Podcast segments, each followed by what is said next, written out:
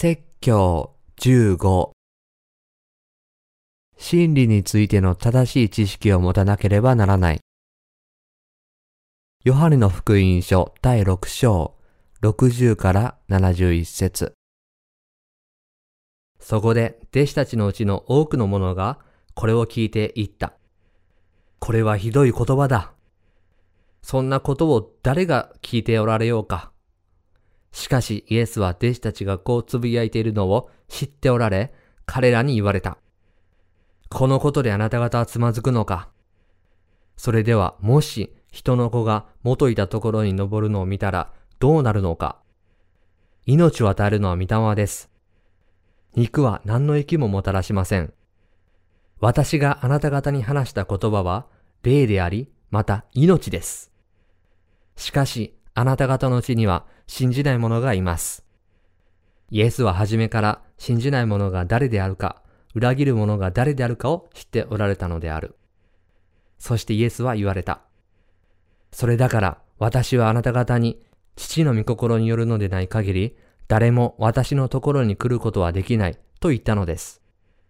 こういうわけで弟子たちのうちの多くの者が離れ去っていき、もはやイエスと共に歩かなかった。そこでイエスは十二弟子に言われた。まさかあなた方も離れたいと思うのではないでしょう。するとシモン・ペテロが答えた。主よ、私たちが誰のところに行きましょう。あなたは永遠の命の言葉を持っておられます。私たちはあなたが神の聖者であることを信じ、また知っています。イエスは彼らに答えられた。私があなた方十二人も選んだのではありませんか。しかしそのうちの一人は悪魔です。イエスはイスカリオテ・シモンの子、ユダのことを言われたのであった。このユダは十二弟子の一人であったが、イエスを売ろうとしていた。何を不平不満に思っているのか。ヨハネの福音書第6章は、現代のキリスト教徒にとっても理解しにくい箇所です。そのため、牧師でもこの章についての説教はほとんどしません。彼らは通常、この章のメッセージを次のように解釈します。イエスが私たちにご自分の体をお与えになったということは、イエスが十字架にかけられて死ぬことによって私たちを救ってくださったということです。しかしながら、彼らはイエスの血についてのみ言及しており、イエスの肉については言及していません。イエスの肉とは、イエスがバプテスマを受けになって、私たちの罪をただ一度で追われ、十字架で苦しまれた事実を指しているので、水と御霊の福音を知らない限り、この聖句を理解することはできません。そういうわけで、新しく生まれていない今日のキリスト教徒は、ヨハネの福音書第6章の聖句が理解できず、その結果、心がイエスから離れて、この世のものを追い求めるようになってしまうのです。つまり、水と御霊の福音を知らなければ、最初はイエスを救い主として信じていても、やがてイエスから離れてしまうのです。イエスがこの聖句を語られたとき、イエスの奇跡を目撃した5000人以上の人々がイエスに従っていましたが、イエスが私の肉を食べ、私の血を飲みなさいとおっしゃったとき、彼らはイエスを理解することができず、皆イエスから離れ去っていきました。さらに悪いことに、自分がイエスに従っていると自認していた弟子たちの多くも、これは難しいことを言っている、誰にも理解できない、と言ってイエスから離れ去っていきました。今の時代のキリスト教徒にとっても、イエスが私の肉を食べ、私の血を飲みなさいとおっしゃったのは、とても難しい真理です。しかしながら、水と御霊の福音が決定的な真理なので、この福音を知って信じるなら、霊的にイエスの肉と血をいただくことはとても簡単ですし、この御言葉を心から信じれば、永遠の命を受けるのです。イエスご自身は、弟子たちがつぶやいているのを知っておられ、彼らにおっしゃいました。このことであなた方はつまずくのか？それでは、もし人の子が元いたところに登るのを見たらどうなるのか？言い換えれば、主は、このことであなた方は混乱しているのか？あなた方は私に従おうとしているが、私が告げたことのために私に従うことができず、私から離れようとしているのではないか？とおっしゃっていたのです。そして主は、ご自身が天から下ってきたパンであることをさらに明確に語られ、彼らにこうおっしゃいました。私は天から下ってきたパンですが、私が天に登っていくのを見たら、あなた方はどうするだろう？私を信じますか？もし私が再び天に登るのを見たら、つぶやかずに私を信じますか？主は天から下ってきたパンです。この命のパンで私たちを養われ、天に登って、今は父なる神の御座の右に着座しておられ、再びこの地上に戻ってきて、私たちを連れ去ってくださいます。当時の人々がイエスのおっしゃっていることを理解できなかったように、今日のキリスト教徒も同様に、真理の福音に無知であり、主が人の子の肉を食べなさいとおっしゃった意味を理解している人はほとんどいません。さらに悪いことに、実際に理解しようとする人はほとんどいません。言い換えれば、多くのキリスト教徒が聖書に書かれていることを正確に理解していないのは、宗教上の問題としてのみイエスを信じているからです。聖書の御言葉を理解もせずに信じているとしたら、それはイエスを正しく信じているのではなく、自分でイエスを再確認してこの再確認されたイエスを信じているということに他なりません。主は次のようにおっしゃいました。命を与えるのは御霊です。肉は何の息ももたらしません。私があなた方に話した言葉は霊であり、また命です。ヨハネの福音書第6章63節主はここで命を与えるのは御霊であることを明らかになさいました。言い換えれば、このようなことをおっしゃったのです。神があなた方にしたことを心で信じなければなりません。あなた方の肉のために大きな利益を得ようとするだけの動機で私を信じてはいけません。今、私があなた方に話しているのは命です。私はあなた方の罪を消し去って永遠の命を与え、終わりの日にあなた方の体も蘇らせます。もしあなた方が信仰によって新しい命を受けるなら、あなた方の体もまた生きるのです。私が与える祝福は天国に属する永遠の命の祝福です。そしてあなた方は私の言葉を信じることによってこの祝福を得ることができます。ですから肉的な利益を得るためだけに私を信じてはいけません。つまりイエスを信じれば病気が治るとか事業が成功するとか、お金持ちになれるとか、自分の肉的な目的を果たすために信じるよりもむしろ、主が自分のためにしてくださったことを心で信じて救いに至るべきです。今のキリスト教は体の病気を治すことや世の中で成功すること、出世することを目指していますが、これは非常に間違った方向です。使徒ヨハネは神のために向かって次のように述べました。愛する者よ。あなたが魂に幸いを得ているように、すべての点でも幸いを得、また健康であるように祈ります。ヨハネの手紙第3、第1章、2節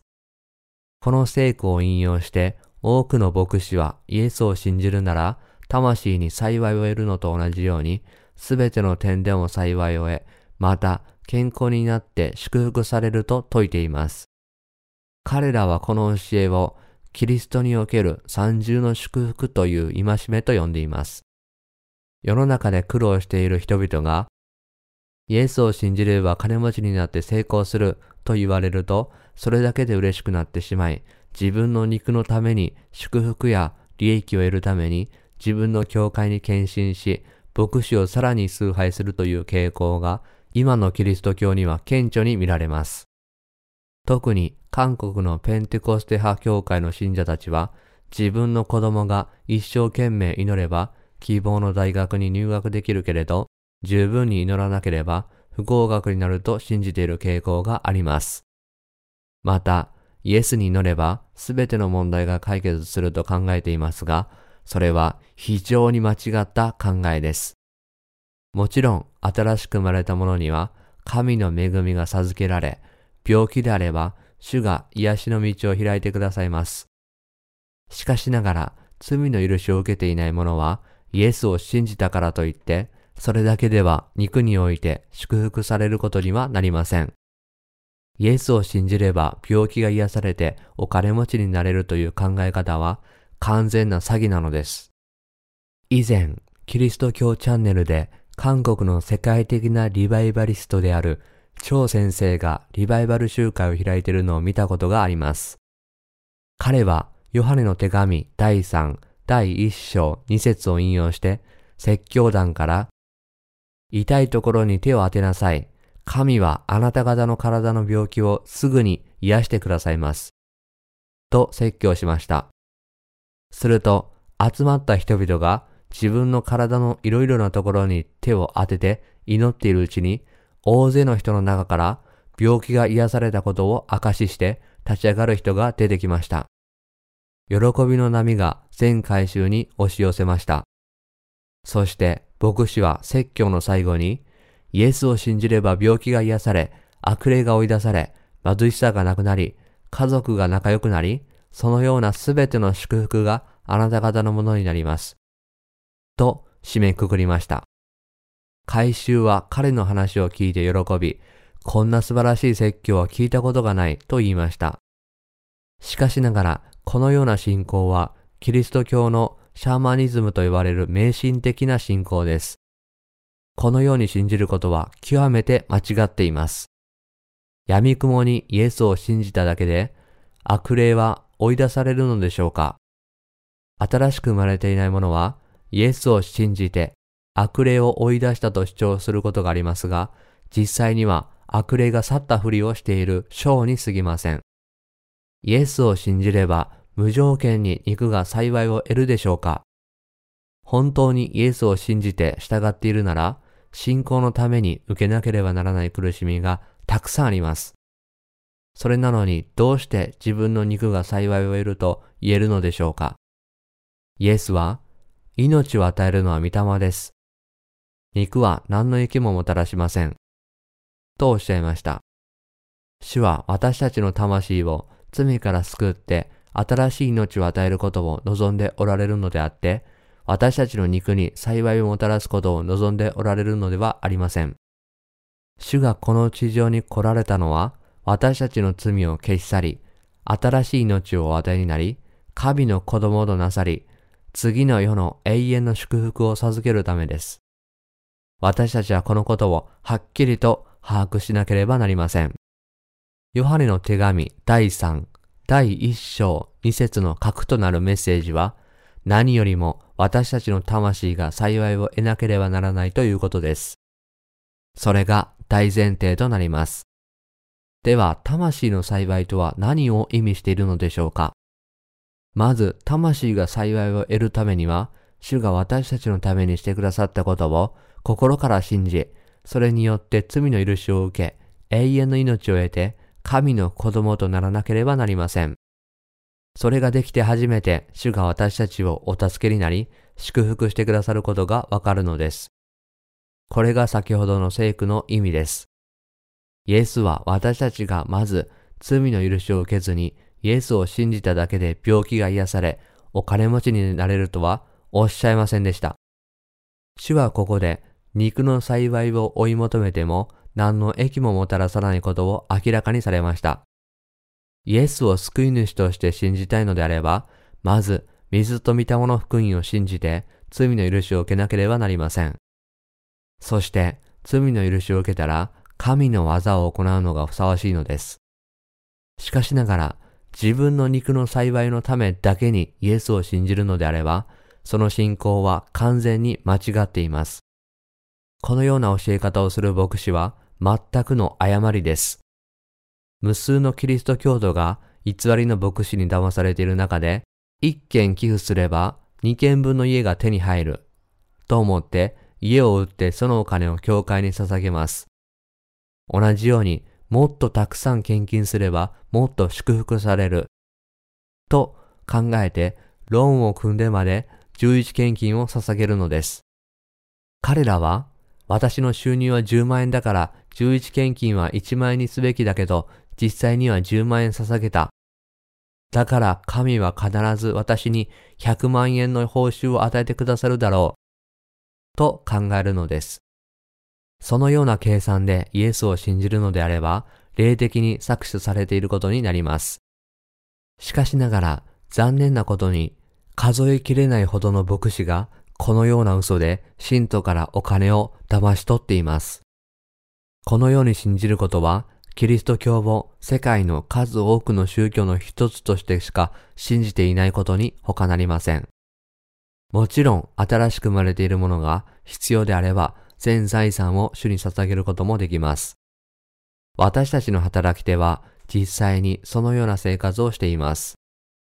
福音に使えるために彼らは稼いだお金の10分の1程度を絶対に必要なものだけに自分のために使い残りの収入の90%を福音を広めるための私益に捧げています。しかしながら彼らは神に捧げることでより多くの物質的祝福を受けるためにそうしているのではありません。むしろ主が人類に与えてくださった尊い福音にもっと使いたいという感謝と喜びに満ちた心から行っているのです。新しく生まれていないキリスト教徒も彼らの教会に身を捧げていますが、それは自分たちの肉の欲を満たすためです。これは単純に間違っています。例えば、信仰生活を続けて、やがて長老になれば、神が祝福してくださると思っている人が多いようです。しかし、それはすべて嘘です。ですが、長老になれば、神に祝福され、お金持ちになれると思っているからこそ、長老に任命されるために、あらゆる手段を講じ、教会に身を捧げ、牧師に忠誠を誓うのです。これは、彼らが牧師の間違った教えに騙されているからです。ですから、刑務所を訪れると、かなりの受刑者がこの世の教会で長老や牧師をしていたことに驚かされます。これはどういうことなのでしょうか彼らは身の丈に合った奉仕をしようとするあまり、どうしても詐欺に手を染めてしまうのです。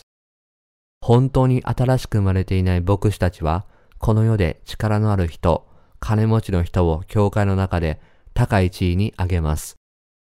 そのような人が教会に来ると、すぐに長老に任命します。そのような人が教会に来ると、短期間で長老に任命し、あの人が長老になった今、事業がとても繁栄している。私も長老になるべきだ。と思わせるのです。しかしながら、長老になったにもかかわらず、このような騙しの罠にかかり、無一文になったり、投獄されたりするキリスト教徒がたくさんいるという事実も覚えておいてください。主は、肉は何の益ももたらしませんとおっしゃいました。この御言葉は真理です。肉は確かに無益です。新しく生まれて皆さんの生活のある部分に幸いをもたらしたとしたら、それはすべて主の霊的な技に関係しているからです。主の技に関係のないことを自分の肉の欲望のままに祈っても、主はそのような祈りに応えてくださると思いますか？いいえ、そんなことはありません。そう信じて説いている人たちは皆、全くの愚か者です。主は天から下ってきたパンです。父なる神の一人子であられるのです。主ははじめに世を創造された神ご自身です。ですから主はすべてをご存知です。主はユダが自分を裏切ることをご存知なかったのでしょうかもちろん主はこのことをご存知でした。ヨハネの福音書第6章64節にあるように、しかしあなた方のうちには信じない者がいます。イエスは初めから信じない者が誰であるか、裏切る者が誰であるかを知っておられたのである。イエスには12人の弟子がついていましたが、そのうちの一人がイエスを救い主として信じていませんでした。主はユダがご自分を裏切ることをあらかじめご存知でした。イエスが十字架にかけられ、すべての罪の裁きを受けるには、ユダがイエスを裏切らなければならないことを主はよくご存知でした。ユダを意識して主は次のようにおっしゃいました。それだから私はあなた方に父の御心によるのでない限り、誰も私のところに来ることはできないと言ったのです。つまり、御父が導いてくださらなければ、誰もイエスを正しく信じることができないということです。言い換えれば、水と御霊によって来られたイエスを誰もが認識し、信じることが許されるわけではないのです。主は次のようにおっしゃいました。心の貧しい者は幸いです。天の御国はその人のものだからです。マタイの福音書第5章3節もし誰かがイエスを正しく信じようとするなら、まず自分が全く無力な罪人であることを認めなければなりません。つまり、罪を犯して地獄に投げ込まれることを避けられないことを告白し、神の憐れみを求めて自分の無力さを示さなければならないのです。そのような謙虚な心が父なる神に伝えられて初めて父なる神はその人をご覧になり、私は御子によってあなたを救う。とおっしゃって憐れんでくださるのです。父なる神が御子のもとに導くのはそのような人であり、そのような人にイエスはご自分の肉と血をお与えになり、罪の許しと永遠の命を受けられるようになさるのです。心からイエスを信じることで、すべての罪から解放され、永遠の命を得るのです。イエスを救い主と信じたいからといって、そう信じる人は誰もいない。ユダはいつもイエスのことを主ではなく先生と呼んでいました。これはユダがイエスを天から下ってきた自分の救い主として信じていなかったことを意味しています。教師を意味する先生という称号は世俗的な領域ではいいと思われるかもしれませんが、新しく生まれた領域では良い称号ではありません。神の教会では、ご主人やお嬢さんのような他の称号も名誉ある称号ではありません。もし神のしもべが皆さんをご主人となどと呼ぶなら、それは皆さんがまだ救われていない人だと考えている証拠なのです。イエスの目には、ユダは悪魔の子孫と映りました。そのような人に神は憐れみを与えることはできません。父なる神はそのような人を御子イエスのもとに導かれません。兄弟姉妹の中には、水と御霊によって来られたイエスを認めて信じました。初めてこの福音を聞いたとき、私はとても嬉しくて信じずにはいられませんでした。しかし、私の友人たちは信じませんでした。ただ信じればいいだけなのになぜ信じないのか理解できませんという人もいます。この素晴らしい福音を信じない人々を見ると私たちはどうしても理解できません。私たちはそれだけのことなのになぜ彼らは信じようとしないのか彼らはとても愚かな存在に違いないと思うのです。しかしながら、神が彼らをご覧になるとき、彼らは全くの悪であり、従って神は彼らを憐れむことができません。つまり、このまま生きていても、地獄に投げ込まれるのが彼らにとってふさわしいのです。神が救いの手を差し伸べ、罪の許しの祝福をお与えになるのは、神の前に出てきて憐れみを求める人であって、神の前でも恥ずかしげもなく、神に逆らう人ではありません。神の前でも恥ずかしげもなく神に逆らう人ではありません。このような恩知らずな人は次のように考えます。なぜ神は私をこのようにしてこんなにも苦しませるようにしたのだろう？なぜ私をこのような貧しい家庭に生まれさせたのだろう？神がいるならどうしてこんな目に合わせたのだろう？これが神の正体なのか？このように心が神に逆らう者、自分を嘆かない者、心が堅くなになっている者、神のものではなく世のものでしか満足できない者、こうした人々はすべて神に拒絶されます。つまり主はそのような人々を父のもとへ導くことはありません。そういうわけで誰もが神の前で謙虚になることが絶対に必要なのです。たとえ肉の邪悪さが出てきても目を覚まして、私はこんなに価値のない人間だ。と正直に自分を認めて神に助けを求めなければなりません。父なる神がイエスのもとに導いて救われるのは、このような人たちだけです。言い換えれば、イエスが御言葉を教えることで、自分の罪を認識し、水と御霊の福音によって罪の許しを受け、神の子供となるのは、こうした人たちです。現在、この地上にはイエスを信じていると告白しているキリスト教徒が無数にいますが、彼らは水と御霊の福音を信じていません。その理由は何でしょうか？その答えは今日の聖句にあります。主は、父の御心によるのでない限り、誰も私のところに来ることはできない。とおっしゃいました。友人であれ、家族であれ、父なる神が導いてくださらなければ、誰も誠の救いに到達することはできません。そういうわけで私たちは、父よ、私の家族を導いてください。みんなを救ってください。と、愛する人に代わって神に祈らなければなりません。また、彼らも心を低くして、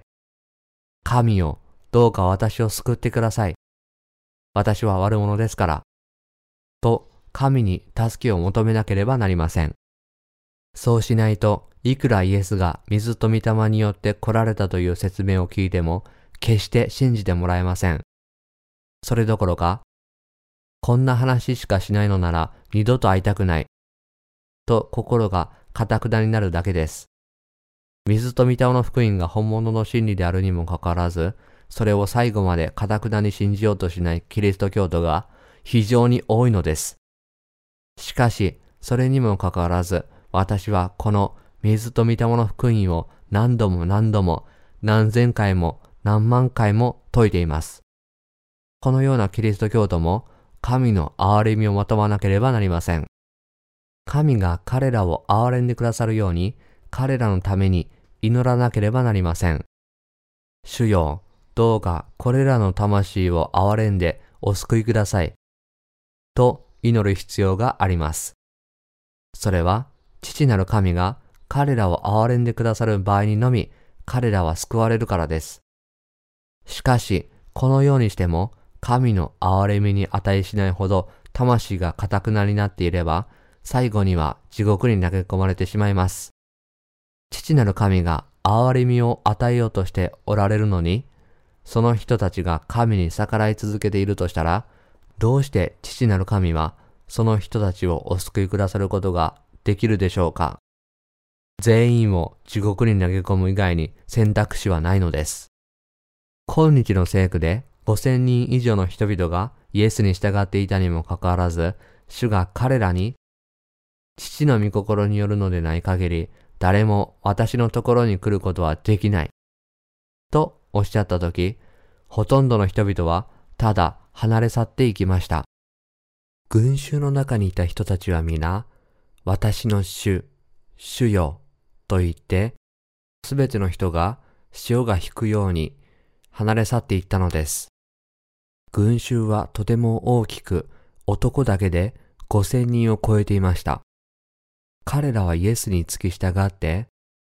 先生、あなたは私たちの王であり、私たちの希望です。とイエスに言っていましたが、全員が離れ去っていきました。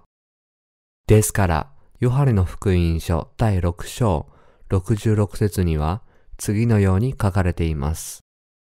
こういうわけで、弟子たちのうちの多くの者が離れ去っていき、もはやイエスと共に歩かなかった。つまり、主が、あなた方に私の肉と血を与えよう。私の肉を食べ、私の血を飲みなさい。そうすれば、永遠の命を得て、罪の許しを受けることができます。とおっしゃったとき、主に従う者の多くは、これを理解できず、理解しがたいな主はそれ以上のパンを与えず、肉は何の益ももたらさないと言っているだけだ。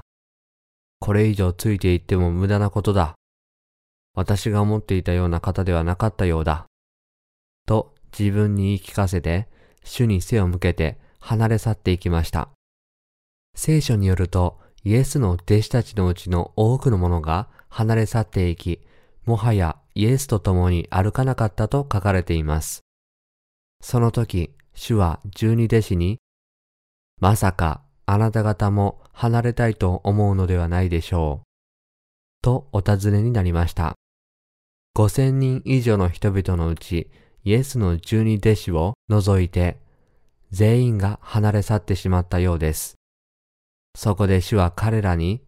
まさかあなた方も離れたいと思うのではないでしょう。と尋ねられました。すると、シモン・ペテロが主に答えました。主よ、私たちが誰のところに行きましょう。あなたは永遠の命の言葉を持っておられます。私たちはあなたが神の聖者であることを信じ、また知っています。ヨハネの福音書第6章68から69節聖書には次のように書かれています。神は実にその一人子をお与えになったほどに世を愛された。それは、御子を信じる者が一人として滅びることなく、永遠の命を持つためである。ヨハネの福音書第3章16節父なる神は、御子をこの世に使わされ、この御子は肉に受肉して来られ、バプテスマを受けになって、私たちの罪をすべて追われ、十字架にかけられて死なれ、死人の中から蘇り、それによって私たちの救い主となったのです。このようにして私たちを罪から救ってくださったと神がおっしゃるなら、私たちはそれを把握し、はいと言って信じるべきです。神を信じていない人がどうして真理を知ることができるでしょうかもし私たちが聖書を読んで神がこのように語られたことに気づかなかったり、気づいても信じられなかったりしたら、イエスが神ご自身であり、私たちの救い主であることをどうして知ることができるでしょうかペテロはイエスに答えて言いました。主よ、私たちが誰のところに行きましょうあなたは永遠の命の言葉を持っておられます。私たちはあなたが神の聖者であることを信じ、また知っています。イエスの弟子たちはイエスが神ご自身であることを知り、また信じていました。そしてイエスがおっしゃったことを理解していました。しかしながら、主の御言葉を理解していない者は皆、主のもとを離れ去っていきました。主の御言葉は永遠の命の御言葉です。私たちを救う真理の御言葉は主と共にあるので、私たちは決してイエスから離れることはできません。従って、どんな迫害や誘惑があっても、主への信仰を捨てることは決してできませんし、主の教会を離れることもできないのです。永遠の命の御言葉が神の教会の中にある事実を考えると、そこから離れてどこに行くというのでしょうかお金を追い求めるために神の教会を離れるでしょうかもし教会を離れるとしたら、それは御言葉を信じていないからであって、本当に御言葉を信じていれば離れる気にはなれないはずです。もし皆さんが教会を離れたら、永遠の命の御言葉を聞くことができるでしょうか？いいえ、他の場所では聞くことができません。それでは、この時間にきちんとした礼拝ができるでしょうか？皆さんはこのように考えますか？まあ、私は自分自身の教会を設立する。私は礼拝をすることはできないとは思わない。誰でも教会を設立して牧師になれるわけではありません。神はおっしゃいました。主が家を建てるのでなければ、建てる者の働きは虚しい。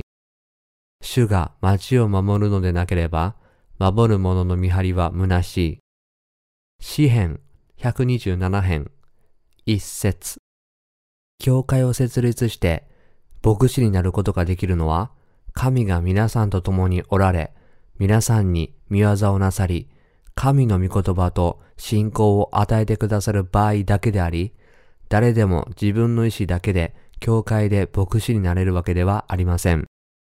福音を述べ伝えることは誰にでもできますが、教会を設立して他の魂を導くことは誰にでもできるわけではありません。主が、まさかあなた方も離れたいと思うのではないでしょう。とおっしゃったとき、ペテロは次のように答えました。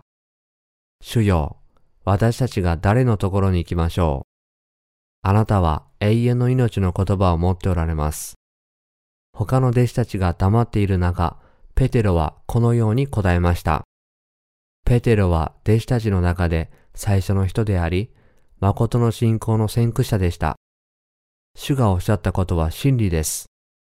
今日、人々は聖書を新しいバージョンに翻訳し続けています。新しい聖書を出版するたびにお金が儲かるので、それを狙って新しいバージョンの聖書を翻訳し続けているのです。しかし、たとえ5000年生きて、その間ずっと聖書を研究し、翻訳し続けたとしても、果たして今よりも良い翻訳ができるでしょうか？韓国には無知な人が勇敢という言葉がありますが、そのような愚か者のように、本当に新しく生まれる真理の福音も知らずに、無謀にも一人で聖書を翻訳しようとしている人たちがいますが、完成してみると、実はその翻訳は間違いだらけなのです。自分がどんなに勉強ができて、文章力もあると思っていても、自分の信念を文章で表現しようとすると、数ページ書いただけで行き詰まってしまいます。そういうわけで、私たちは小説家を尊敬するでしょう。彼らの牧師は、あ彼らの物語はフィクションですが、私たちの身の回りの環境や人間関係をこれほどまでに深く観察し、それらを再構築して一冊の本にまとめることはそう簡単ではないからです。しかしながら人間の能力は神の御霊の領域では何の役にも立ちません。ですから私たちは神の前に心を低くし、神が御言葉を通しておっしゃっていることに注意深く耳を傾けなければならないのです。永遠の命の御言葉は主と共にあります。そういうわけで私たちは主の御言葉に耳を傾け、悟って信じるのです。主は天から下ってきたパンであり、天に昇られた後、いつかこの地上に戻って来られる方です。主が戻って来られる日は、この地球という惑星の歴史が終わる日です。至るところで戦争や飢饉が起こるとき、まさにその日が近づいていることを悟るべきです。主がこの地上に戻って来られたとき、主は私たちの体を生き返らせてくださいます。これが真理の御言葉です。イエスご自身が次のようにおっしゃいました。誠にあなた方に告げます。天地が滅び失せない限り、立法の中の一点一角でも決して廃れることはありません。全部が成就されます。マタイの福音書第5章18節主が水と御霊の福音を通して皆さんと私にもたらした救いは永遠に有効です。私たちが天の御国にいても、その効果は変わらないのです。私たちに永遠の命の御言葉を与えてくださった神に感謝いたします。